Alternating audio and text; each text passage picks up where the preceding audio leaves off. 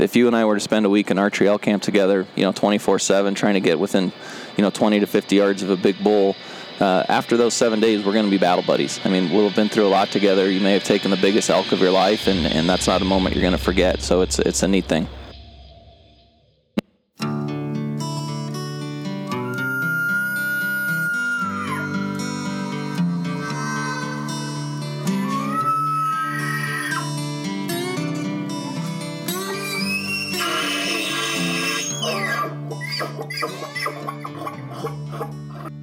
Welcome to the RNA Outdoors podcast, where expert advice becomes real results.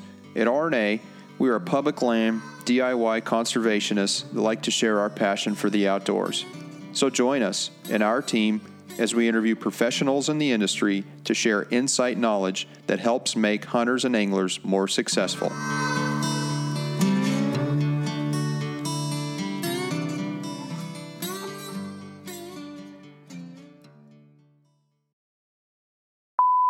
I'm Dan Adler with Diamond Outfitters of Arizona, and you're listening to the RNA Outdoors Podcast. Okay, we are back on the Trade Show US Tour, uh, coming to you live from the 2017 Sheep Show.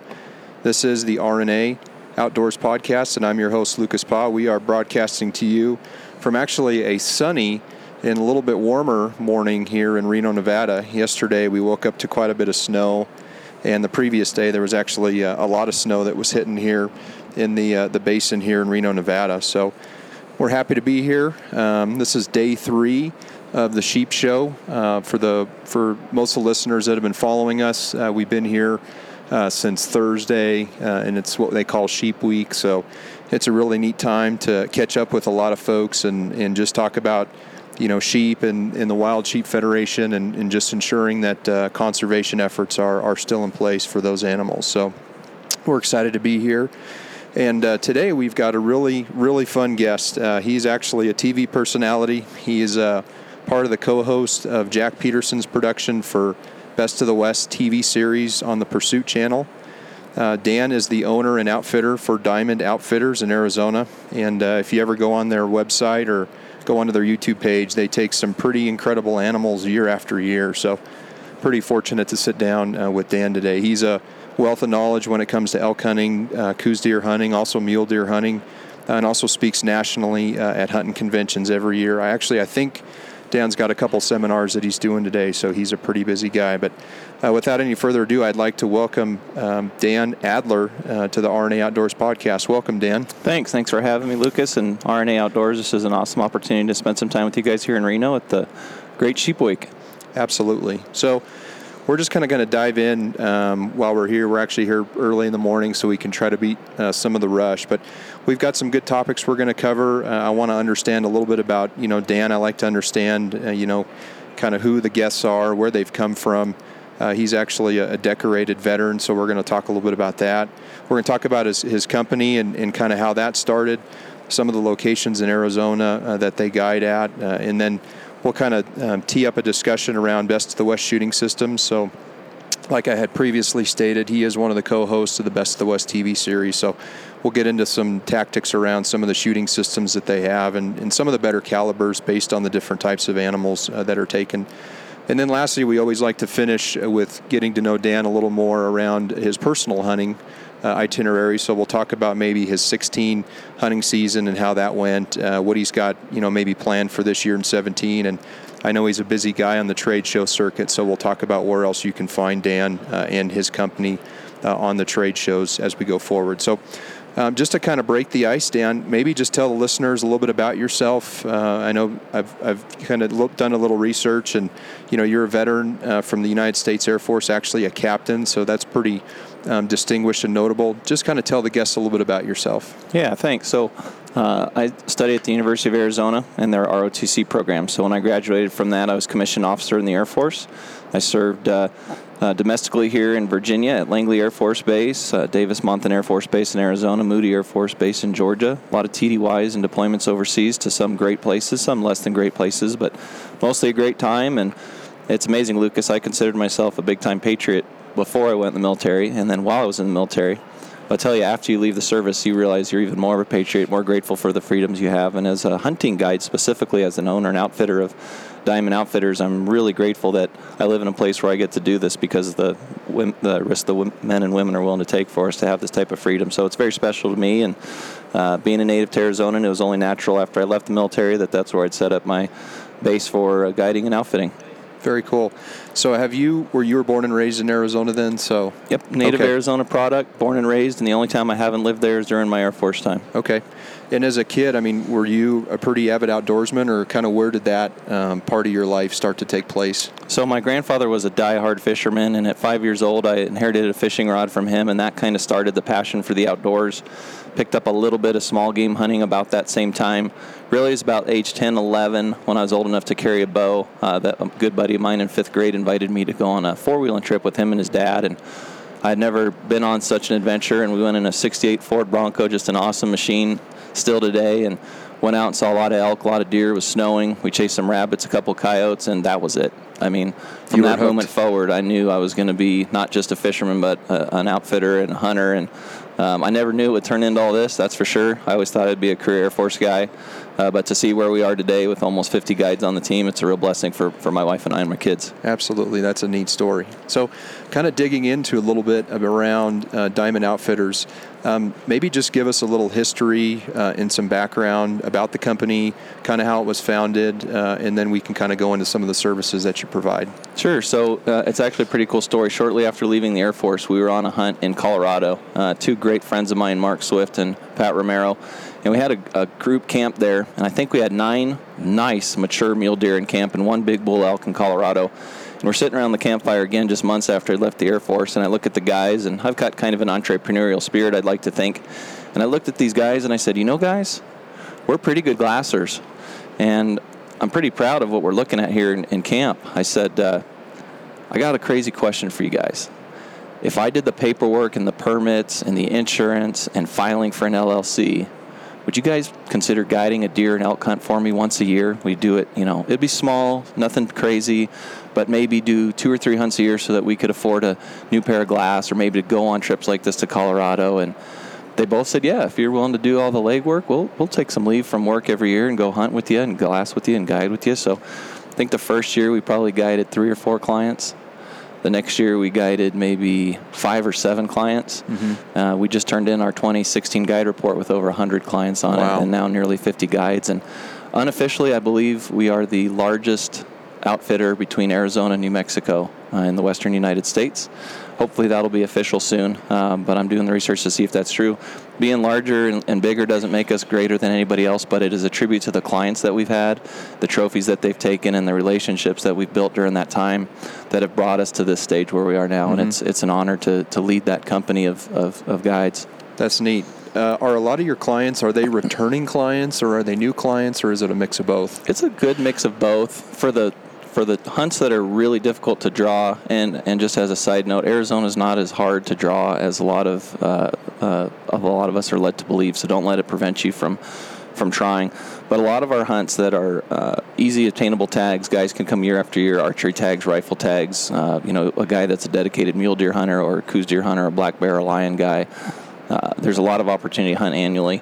Arizona just recently introduced some over the counter elk tags that a lot of people don't know about. So there's a lot of opportunity to return to Arizona. Mm-hmm. And what I have found is more than the hunting Lucas is they come back for the camaraderie.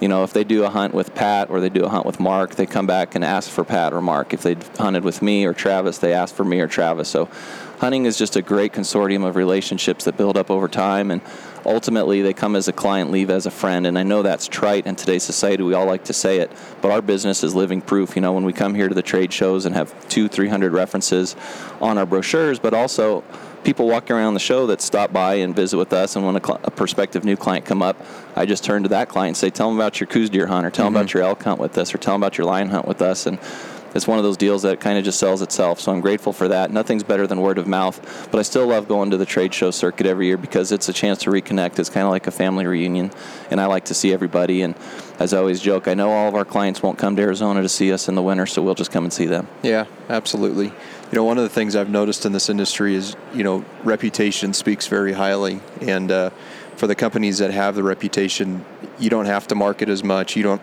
have to be out there. You know, it's great to be at the trade shows, but you know, typically your name will sell itself, right? If you've got a great product. So I'd like to think that that's mostly true. Um, I do enjoy coming to like Sheep Week is a perfect example where I do have a few speaking engagements and I get to be on stage and talk about long range hunting and ethics or elk hunting or mule deer hunting or Coues deer hunting because it's a captive audience of people like minded severe, you mm-hmm. know, sincerely uh, invested in the long-term health of those species, and, and folks that want to sit around and, and kind of shoot the bull for an hour or two on, on those topics. And again, they're they're men and women that you want to spend time with anyway. So to be able to present to them and then make it a a group discussion where I'm not dictating anything, but really listening to, to the crowd. It's amazing when you're a seminar speaker, you could have 50 people, 100 people, 1,000 people in the room, and what the, the secret probably is is that I may learn more during that seminar from some of the people in the audience that they may learn from me. So mm-hmm. uh, it's certainly a win-win scenario, and I enjoy it every year, and that's one of the things that keeps me coming back. Uh, in fact, in some stages now, with our hunting business being as busy it is, the first couple days, like a Wednesday, Thursday of a trade show, I may send one of the team leaders from Diamond Outfitters, and I may not come till the Friday or Saturday. In this case, I didn't come till yesterday. Mm-hmm. You know, the day before my speaking engagements, which uh, uh, just is kind of an evolution of the company thing that is where we are. But I love those seminars, and I love getting a chance to talk about the animals I'm passionate about. Yeah, very good. Um, talk a little bit about some of the services you provide. I know we've talked about some of the animals, but if I was to show up at Diamond Outfitters in you know September in in, in 2017, what would I expect as a sure. client? So I think what would surprise a lot of people is a lot of people think of Arizona as t- uh, tumbleweeds and rattlesnakes, and to a certain extent, I want to keep that fallacy uh, secret. But the, the reality is that the northern half of Arizona is the largest ponderosa pine forest in the world. Arizona is the sixth largest state in the union. It's a massive, massive place. And another kind of misconception about Arizona is when people hear the term hunting public land, which we do private and public land, but I think a lot of people hear the term public land and they want to run for the exits. You know, it totally freaks them out. They picture, you know, a, a blaze orange vest on every hill and it kind of scares them you might be surprised to know Arizona has 13 huntable big game species. Now, granted, that includes two different varieties of deer, two different varieties of sheep, three different varieties of turkey. But when you do the math, it totals 13 different huntable species. So, if you were to come in August or September, you'd find us at the beginning of our seasons for archery deer, archery and rifle antelope, archery elk, and uh, black bear as well uh, and that's going to start in late August or September and into the beginning of September. And the months leading up to that, after trade show season, it's a heavy time for us to be, continue our lion hunting, uh, over-the-counter archery deer hunting, and then in the summer, you know, when people would think we've got a lot of time off, running trail cameras, finding sheds to validate what bulls and bucks are still alive that we think are still alive, uh, and the trail cameras, things like that, really occupy a lot of the time. It's a great way to get out in the woods with the family too, especially once the kids are out of school. So it's one of our favorite parts of the season, especially when you do find a buck or a bull that you've been watching for a while is, is not only surviving but thriving and, and going to be huntable for that mm-hmm. following year. So it's it's a really rewarding year-round business and I think that's one of the other things that has elevated our company to the next level is we are a full-time guide and, and uh, outfitter service. So being able to be full-time, totally dedicated to our clients having great experiences has made a big difference in our success. Yeah. So in your camp, I mean, typically how many groups can you facilitate at one time? So, uh, t- so typically what we'll do is if, a, if there's a group of four clients, we'll try to close that camp to them. Uh, if that particular group is closer to six or eight, we can accommodate that. We have a legendary 73 year old cook who's going on 25 years old. I wouldn't want to fight the man who is legendary Dutch oven cooker, and uh, his camps are always awesome. So when we get to that four, six, or eight level with a group, you know, you get Cowboy Jim, sometimes his family, and it does elevate the experience. If it's a smaller group, maybe one hunter or two hunters, there might be a, a hunter or two in camp that they'll be meeting for the first time, which mm-hmm. I know for a lot of folks can seem awkward at first, but 100% of the time over the last 14 years, by the end of that hunt, those strangers are now hunting buddies. Yeah. Uh, and even if they were one on one, where they only saw each other at breakfast time and dinner time, by the end of a week in one of our deer, elk, or, or bear camps, they're going to be friends and they're probably going to be exchanging text messages and Christmas cards and things like that. It's the really the, the most thing the thing I'm most proud of probably Diamond Outfitters is the relationships we've built along the way, and our clients uh, really do become friends, and it's re- really special. Yeah, it's always neat the camaraderie when you do hunts like that, or if you share camps with somebody, you do. You almost become lifetime friends. You know, it's hunting binds people like that. Unlike, in my opinion, any other sport, any other hobby out there. For sure. I mean, if, if you and I were to spend a week in archery elk camp together, you know, 24/7, trying to get within, you know, 20 to 50 yards of a big bull, uh, after those seven days, we're going to be battle buddies. I Yeah. mean, we'll have been through a lot together. You may Yeah. have taken the biggest elk of your life, and, and that's not a moment you're going to forget. So it's it's a neat thing. Yep.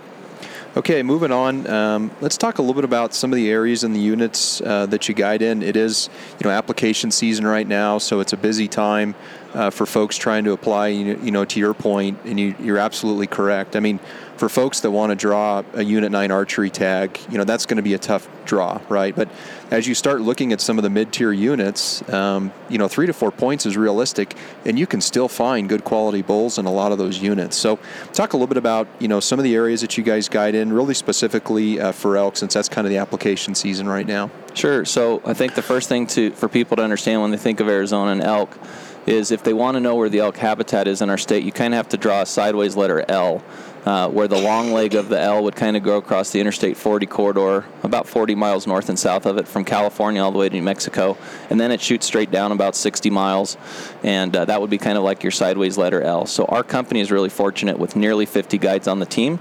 We're actually guiding in every single elk unit, uh, encompassing a little over 13 million acres of public and private.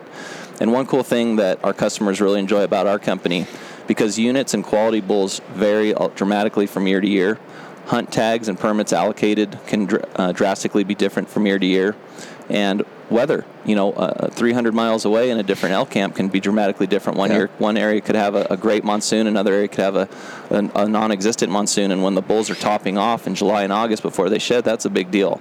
So one of the things the hunters have really said they appreciate about us at, at shows like this, and uh, when they call us, is we have a full in-house concierge, and that we're not the only company that does that. There's some really no national companies that do it as well that I'm friends with. But when a client says, "Dan, I want to hunt with you," they typically don't say, "I want to hunt in Zone A or Zone B." They say, "I want to hunt, and this is the physical conditioning I'm in. This is how far I can shoot my gun or bow. Uh, this is the type of habitat or the elevation I'm comfortable hunting in."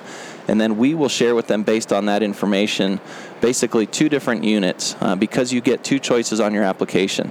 Now, when you fill out an Arizona application, you see five choices, but only your first two choices count.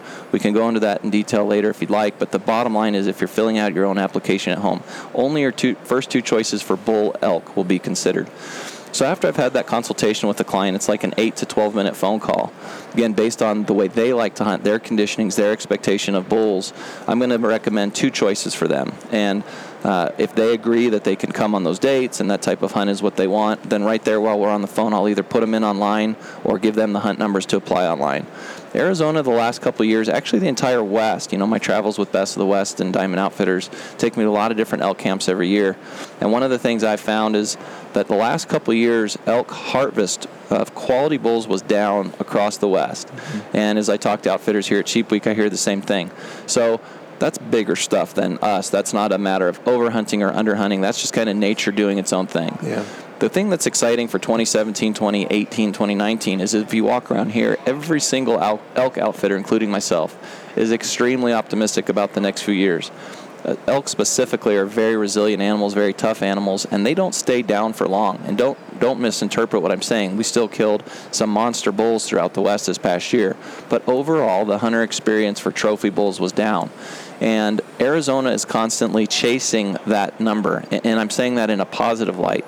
Arizona's always prided itself on being a quality state, not a quantity state, considering our herd of elk is only 35,000 compared to Colorado, which is over 300,000. Mm-hmm. So just this year, for example, in one of the units that I know a lot of folks are interested in, say Unit 10, for example, which 50% of that unit is public land and 50% is private land quality was down so far that they cut the tags by 20% for 2017. But Arizona's also made some changes to game and fish laws that are going to help the non resident hunter who has essentially less than 10 to 12 points. And that's something that's important to understand. And, and the brief synopsis of that is up until last year, non resident maximum point holders, which for elk was in the low 20s, they were going to get 10% of the tags. Uh, 10, they were going to be eligible for 20% of the tags, but only up to 10% non resident cap. Last year they changed that to 5%. So that opened 5%, which may not sound like a lot, but you actually doubled the amount of non resident elk tags available in the general pool. Uh, now, that general pool is also open to residents, so they're competing with residents. But for folks that are coming up and signing up for Diamond Outfitter services today, they're going to draw realistically two, maybe three uh, rifle hunts for elk in the next 10 to 12 years, and probably one to two archery elk hunts in the next one to two years. So every year, state by state, I'll, uh, we actually call every single client. As amazing as, as difficult as that sounds, Joey Kretschmer's back home doing it right now for us. He's one of our lead guides, and he's just having that consultation. Hey, last year this is how we did in Zone Y. This is our expectation for Zone Y this coming year, and based on your file, this is the area that you like to hunt. This is the elevation, the temperature, mm-hmm. the season, and if those dates match up for you, that's the hunt we should put you in for. So, um, throughout the West, speci- specifically Arizona and New Mexico, quality bull elk harvest last two years was down. We have very high expectations for this coming year.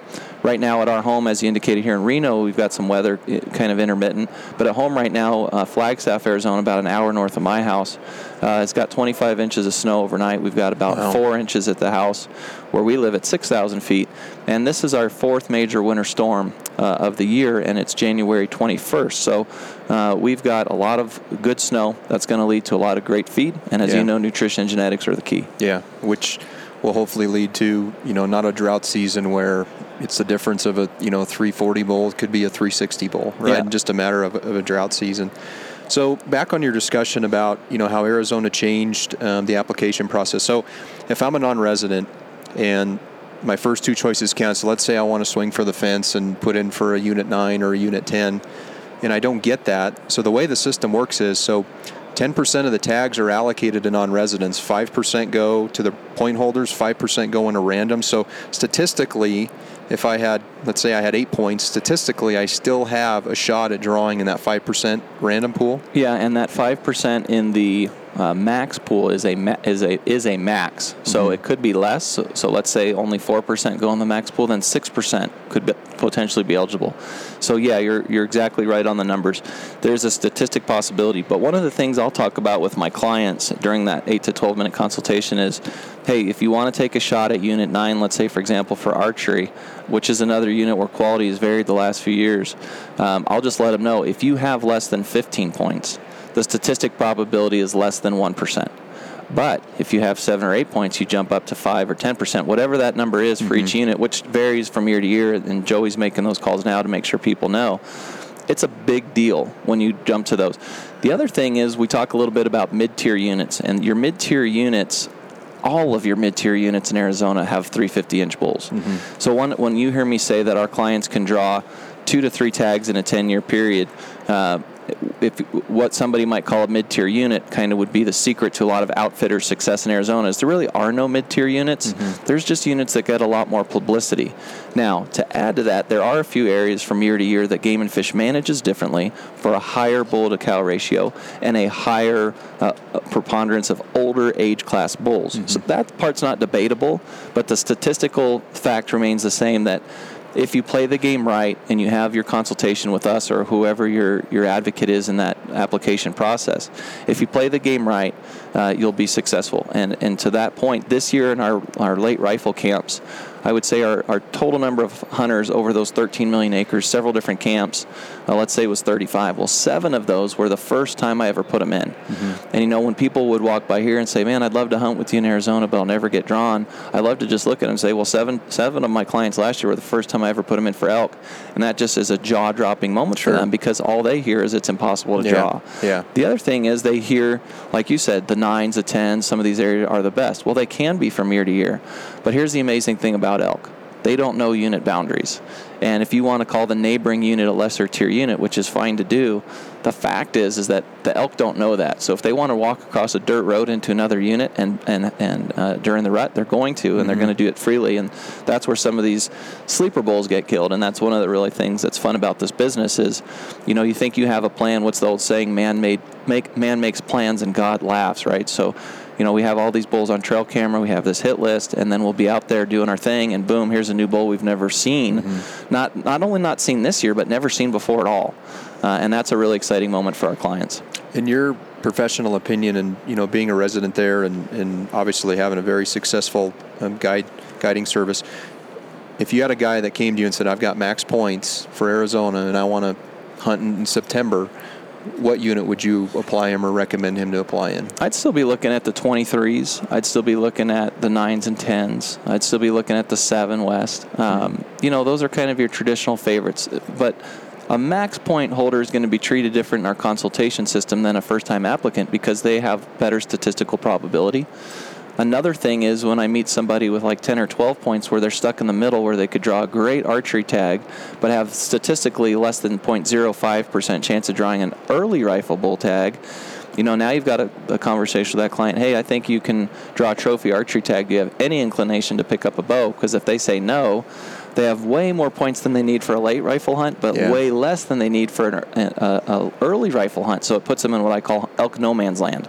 And you don't want to be in elk no man's land. Just go hunt, get the tag, and mm-hmm. go hunt. And that's a, that's something that I'm very big proponent of. Get the tag and go hunt.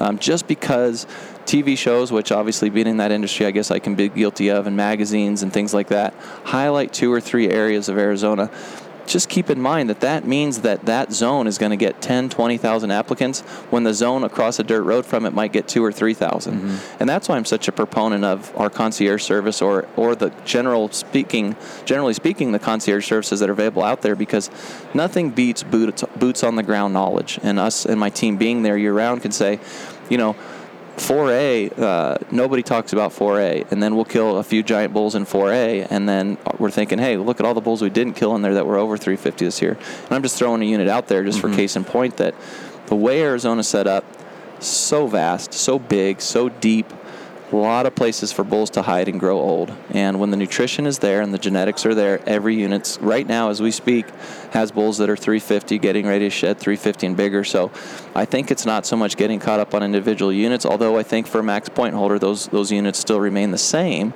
Just because they have more preponderance of bulls in that category, but that doesn't mean that guys that have an early elk tag anywhere in Arizona are going to be disappointed because they're simply not. They're going to mm-hmm. have an incredible experience. Okay. So based on some of the, we talked a little bit about some of the services that you provide.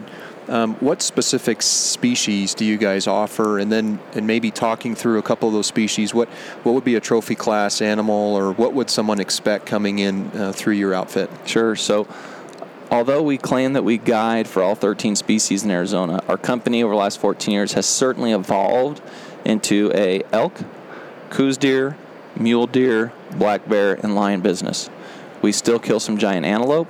Uh, we still kill a lot of javelina, but those five just seem to be courtesy of our clients where we've kind of evolved and kind of morphed into. So those five.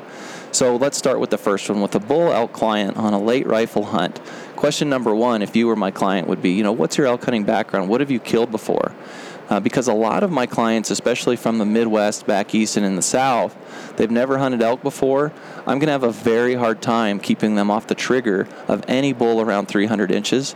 I might ha- even have them uh, a hard time keeping them off of any six by six, even if he's a 240. Mm-hmm. So obviously, you know, if it's your tag, Lucas, you shoot whatever make you happy. It's my job to make you happy.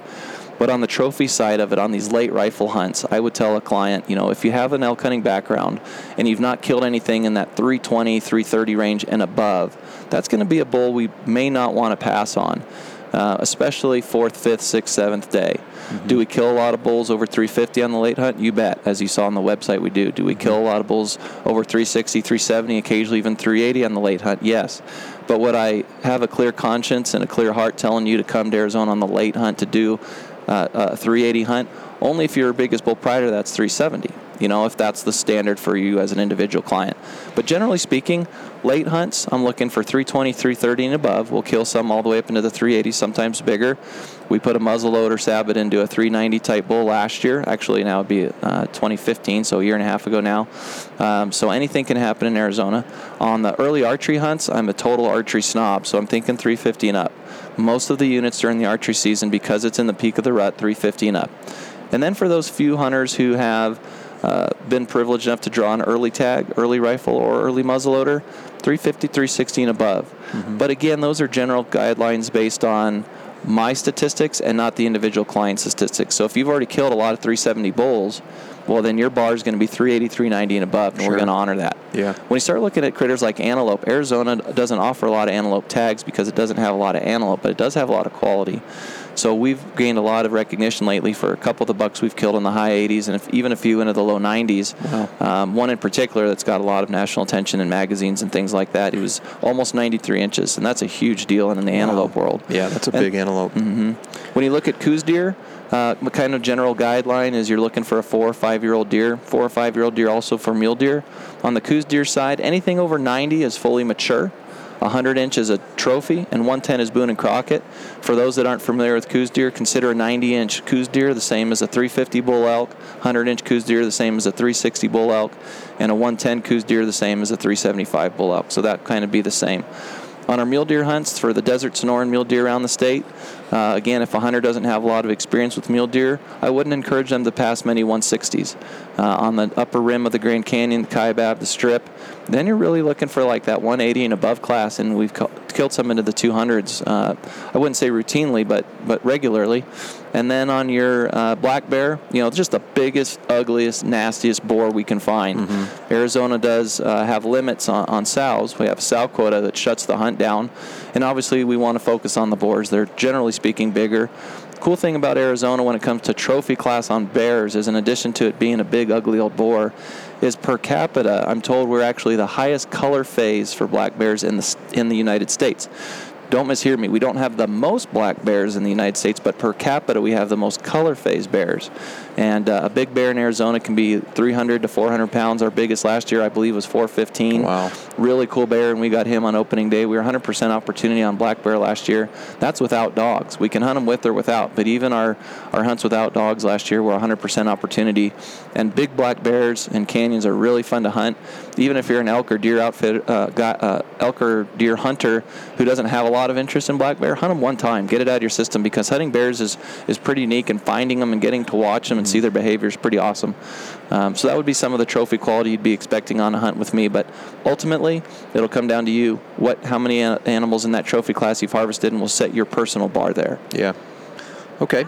Um, let's kind of transition and let's talk a little bit about the best of the West shooting system. So I know, you know, we talked about earlier. Um, you know, you're a huge supporter and and uh, you know co-host of the Best of the West TV series, and I guess just kind of walk us through, you know, what is your role at Best of the West and how do you fit in uh, with that group? Sure. So, kind of a funny story. A lot of people don't know this about me, but for several years I hosted, co-hosted an archery hunting show, and I considered myself a professional archery hunter. And I own rifles, but wasn't really into the rifle movement. I just loved to bow hunt because that's what I grew up doing.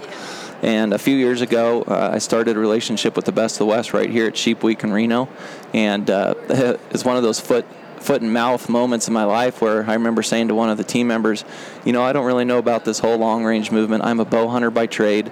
I said, quite frankly, I'm not even sure long range hunting is ethical.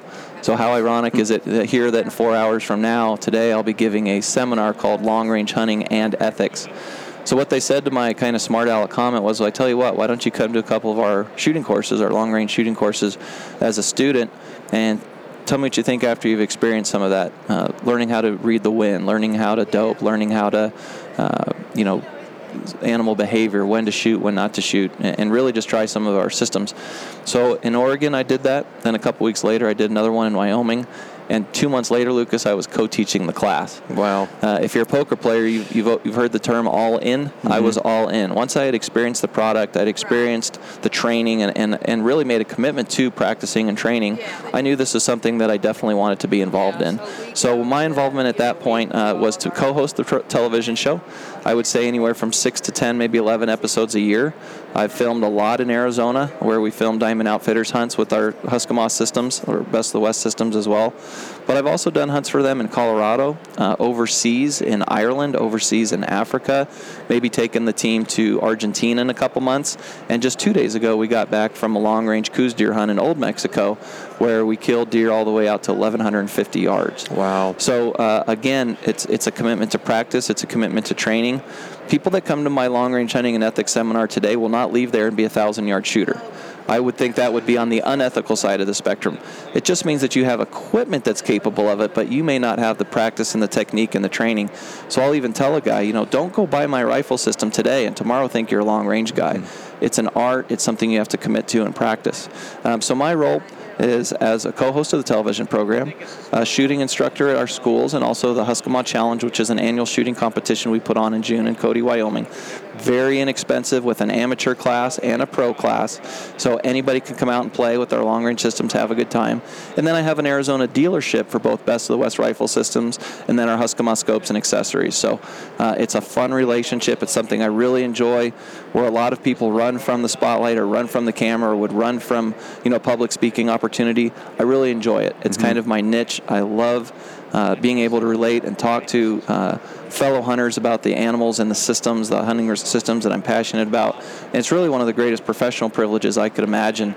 I remember thinking the day I signed with the Best of the West that I felt like I had been called up from the minors to the major league. So if you're an athlete and you've ever played sports, you know, the moment I kind of was given this opportunity to become part of the Best of the West, I really felt like, you know, I'd gone from you know, uh, the, the, minor leagues uh, baseball team all the way up to a starting pitcher for a World Series contender. It was mm-hmm. that big a deal to me. Yeah, I uh, I think about the sheep show and you know, best of the West being here. You know, some people can't get within five six hundred yards of a sheep, right? Some people just from a handicap standpoint can't do that. So, you know, when you shoot the systems, you realize that when it's set up right and you've been trained and understand, you know, mirage and wind at certain distances, it is ethical, right? And it's an ethical kill a lot of times because the the rifles are set up dead on. I mean, the ammunition's matched to the to the to the gun, which the gun's match to the optics, and it really is ethical. And you know, there is a movement of folks out there that think it is wrong, but if you're trained on it, you've been to the courses, which I think if you're going to invest that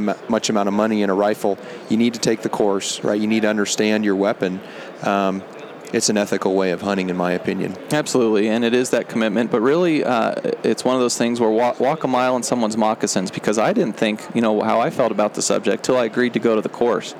And once I learned how to read the wind, mirage, dope, once I really committed to understanding the optics and that there's three different planes on my optics that I can really learn to understand and take to my advantage. Where you can take a guy who's been a two, three hundred yard shooter his whole life, put a system in his hand that is literally accurate to 1500 yards, not meaning he's going to shoot to 1500 yards, but now meaning that instead of a two or 300 yard guy, he's an ethical four or 500 yard guy. And that is important for a hunter who may not be able to get any closer to a sheep or a mountain goat or a Coues deer or that canyon between you. God's not going to make that close up in the next, you know, days during your hunt. So you've got to be able to reach out and touch them sometimes.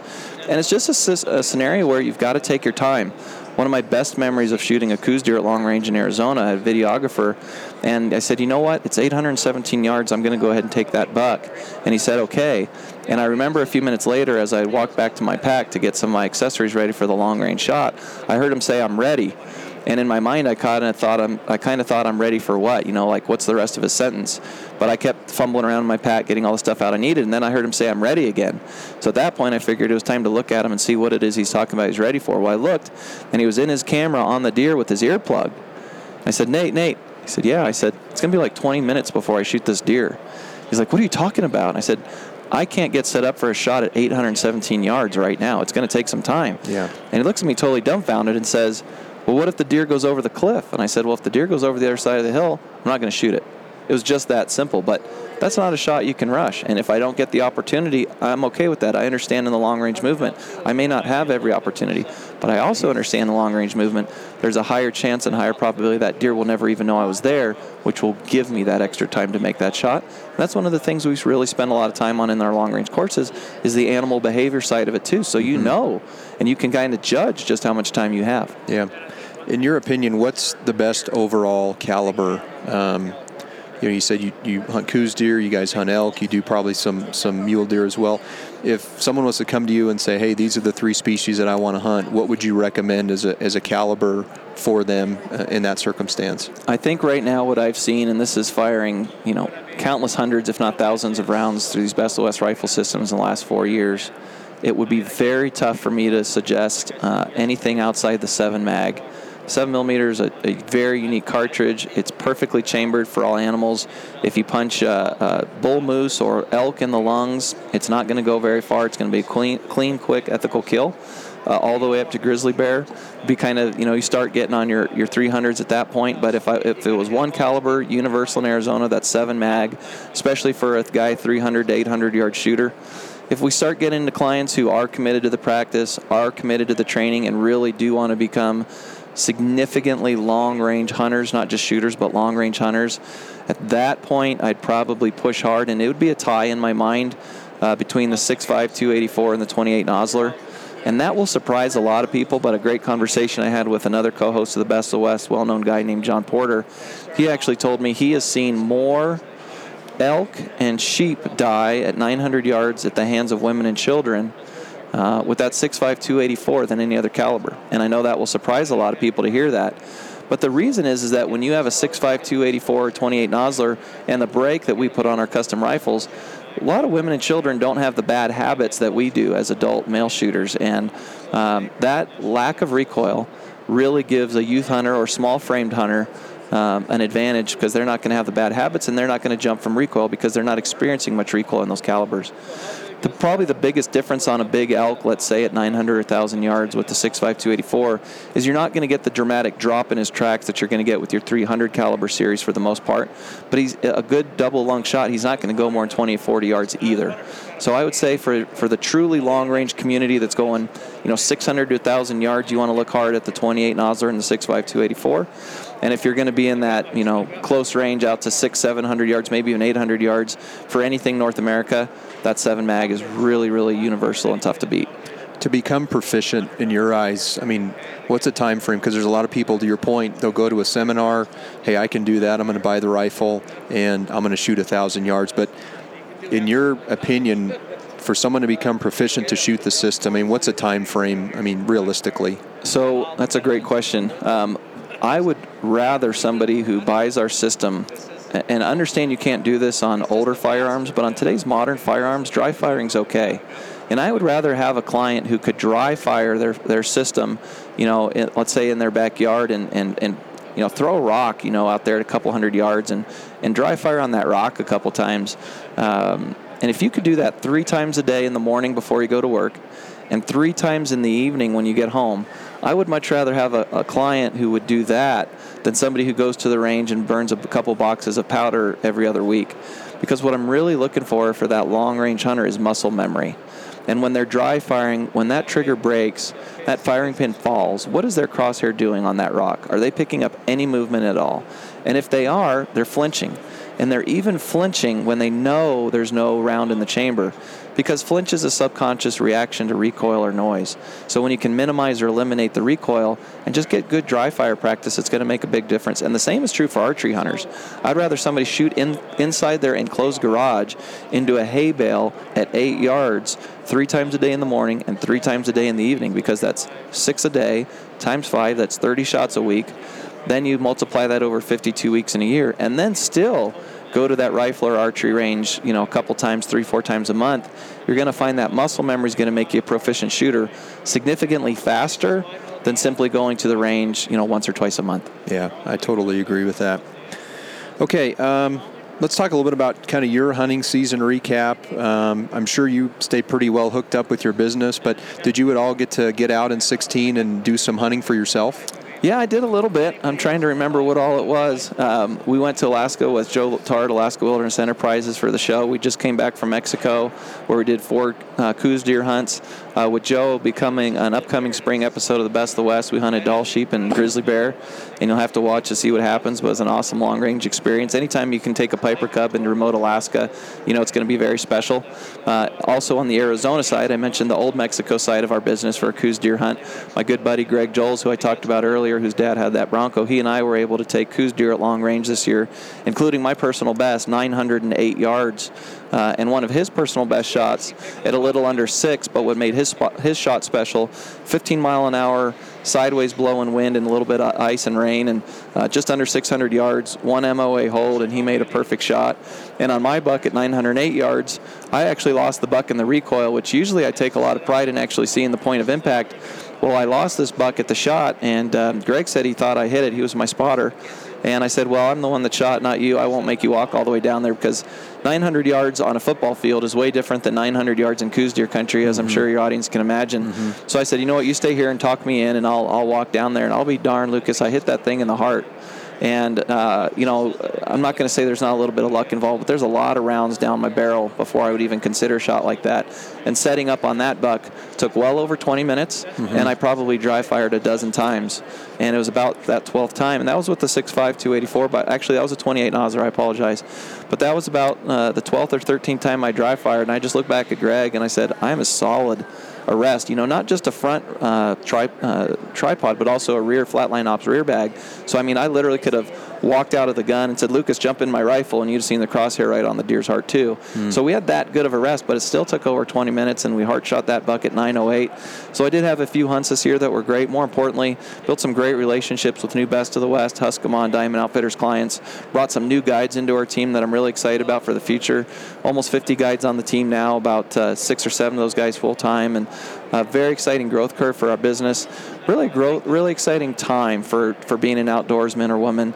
Um, I know a lot of people are excited about the election and the Interior Secretary that's been nominated as a hunter uh, because he is a hunter, and I think there's a lot of things to be excited about. And um, I'm always happy to talk to you or your audience about these long range hunting systems or hunting the West. And if you've never been able to do it before, never thought you could afford it, that's another thing that'll really surprise you is uh, Western Outfitters, there's hunts all across the board for every budget, every lifestyle, uh, whether you're a health nut or you know you like to hunt from a truck, there's something for everybody. And 2017 is shaping up pretty darn great.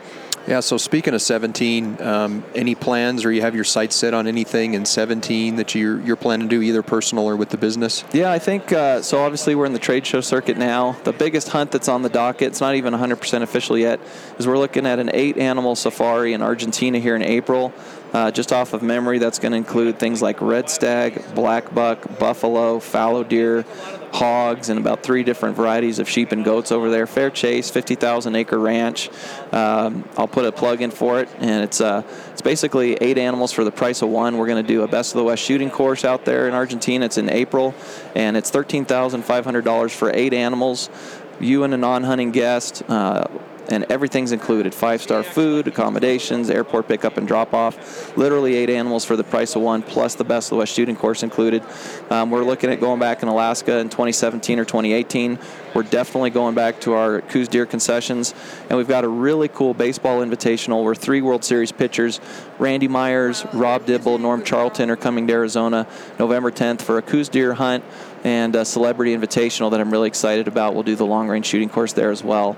And then we've got all of our, our over the counter uh, archery deer, uh, rifle uh, bear, and lion clients. And then let's see what the draw brings for our, our optimistic elk hunters. Mm-hmm. So a lot on the docket for 2017 and 2018, and certainly an exciting time for all of us. Cool for uh, the kind of the rest of the trade show series and circuit, um, you know, where can folks find you? I know you've you've you've already kind of been through a few of the shows so far, but um, you know, going forward, where else are you guys going to be? Yeah, so next weekend, uh, towards the end of January here, we'll be at Grand Slam Club Ovis in Las Vegas, and then I'll go home, drive home. It's about three hours to Vegas from my place in Arizona.